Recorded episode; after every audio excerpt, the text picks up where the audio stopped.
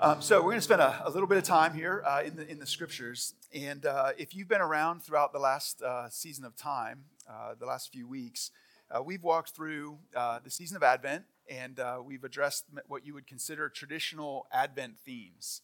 And so we looked at love, joy, peace, and hope.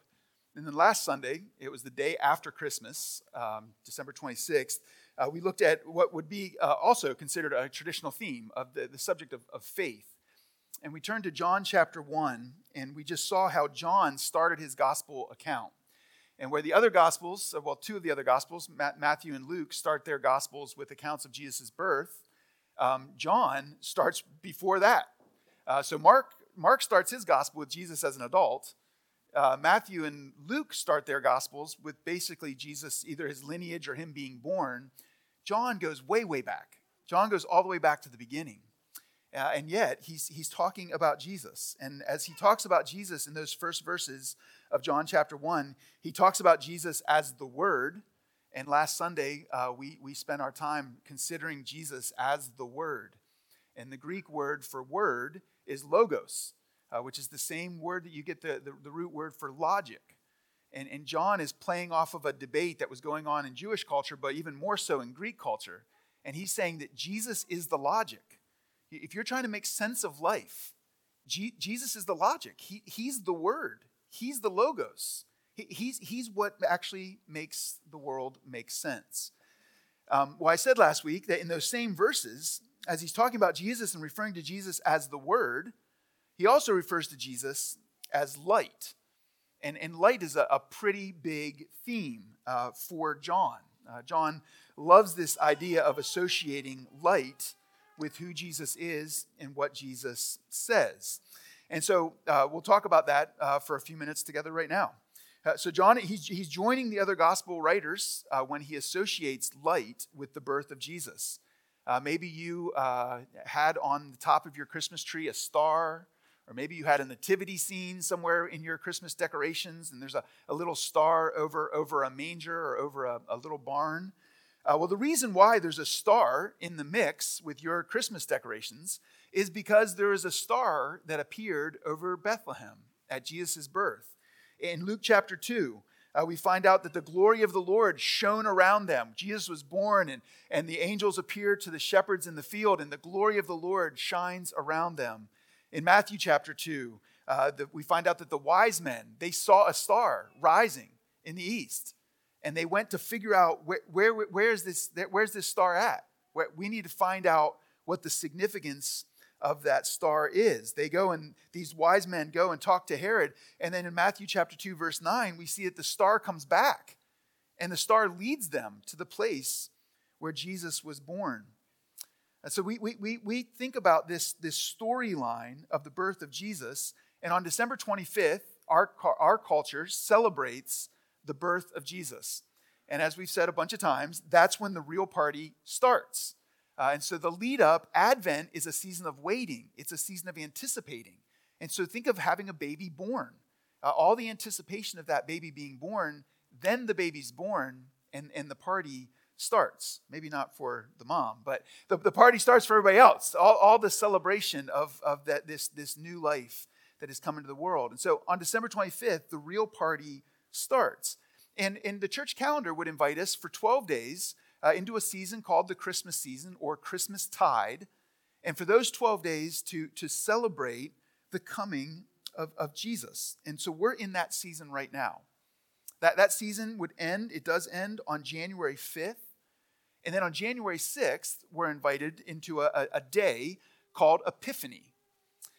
And uh, the word epiphany means reveal or appear, so a revealing or an appearing.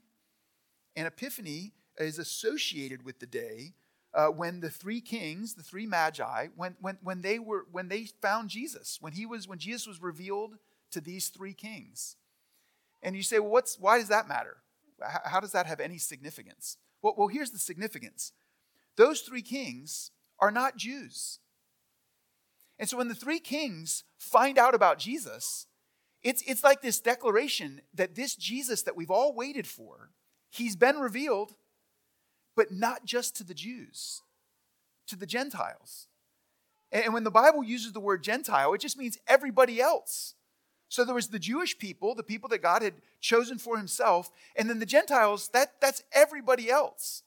And when these three kings are introduced to Jesus, it's this that when they're when Jesus is revealed to them, it's this declaration that the whole world gets to hear about Jesus. The whole world gets to see Jesus.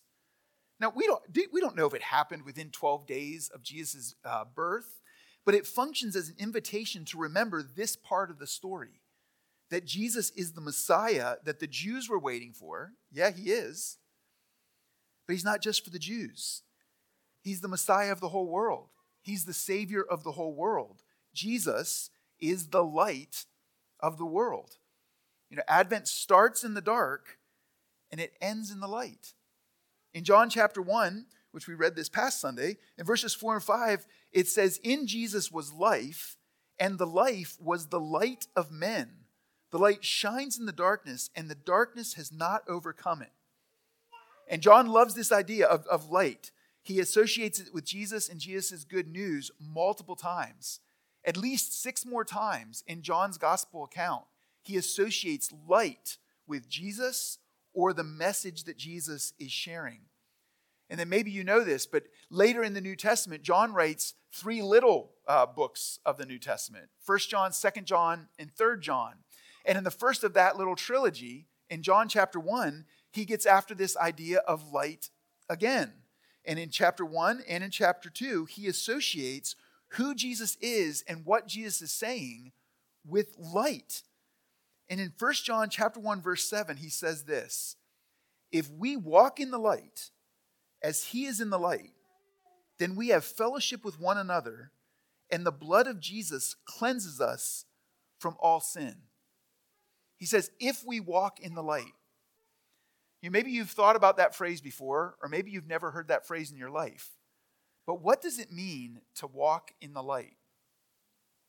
Uh, I could talk about this for a long time, but part of my story is having a relationship with God where it was like God shone a light, like a headlight or a lamp, a flashlight, out in front of me, and He showed me a path that I was supposed to walk.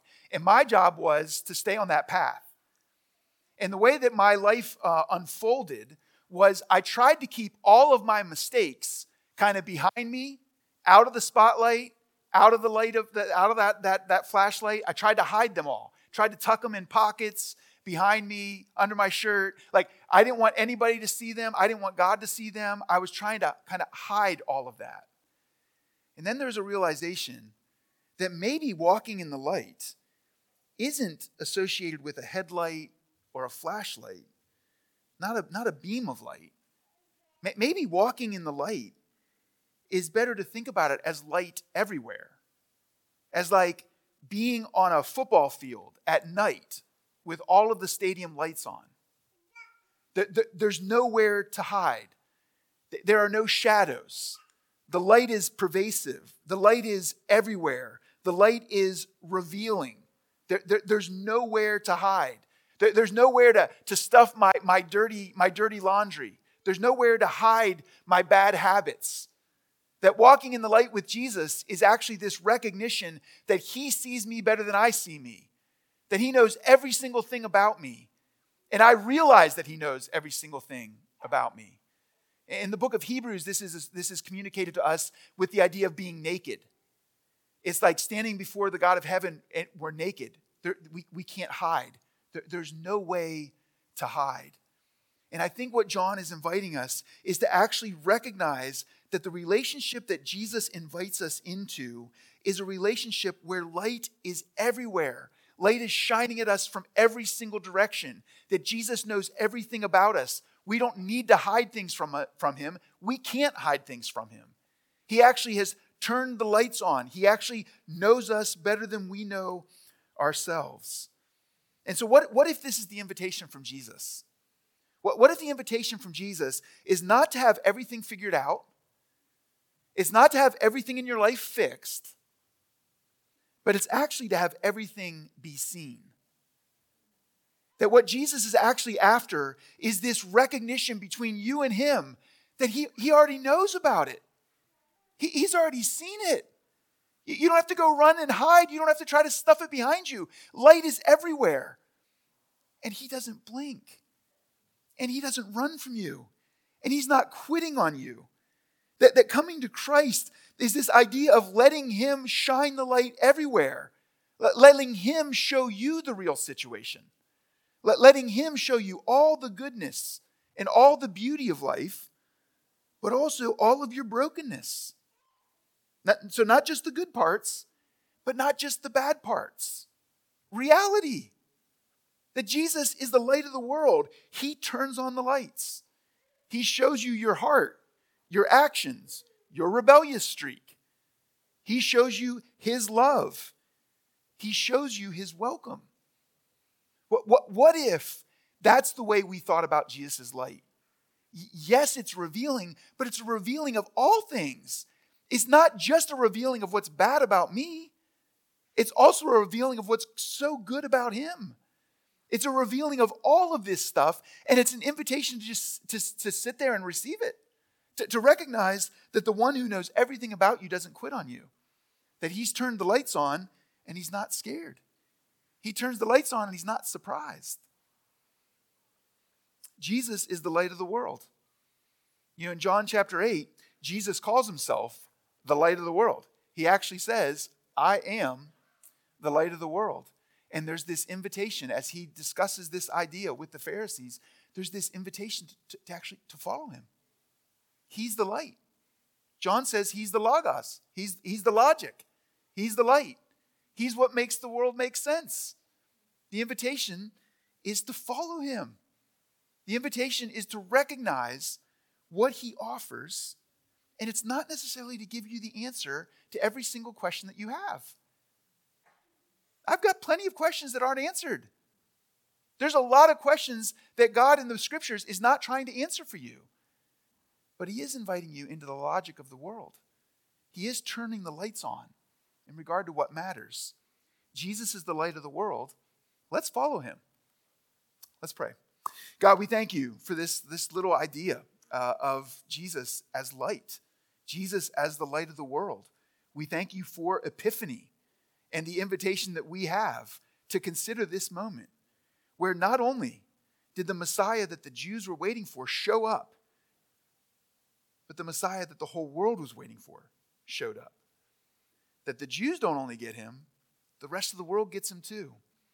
So, God, as we are here in Traverse City, Michigan, thousands of miles away from where Jesus was born, we celebrate that we have had access to this news, that we are actually invited into a relationship with this one who is the Word, the logic, this one who is the light. God, would you help us to see? Would you help us to receive it? Would you help us to recognize what you're offering in your Son Jesus? In his name we pray. Amen.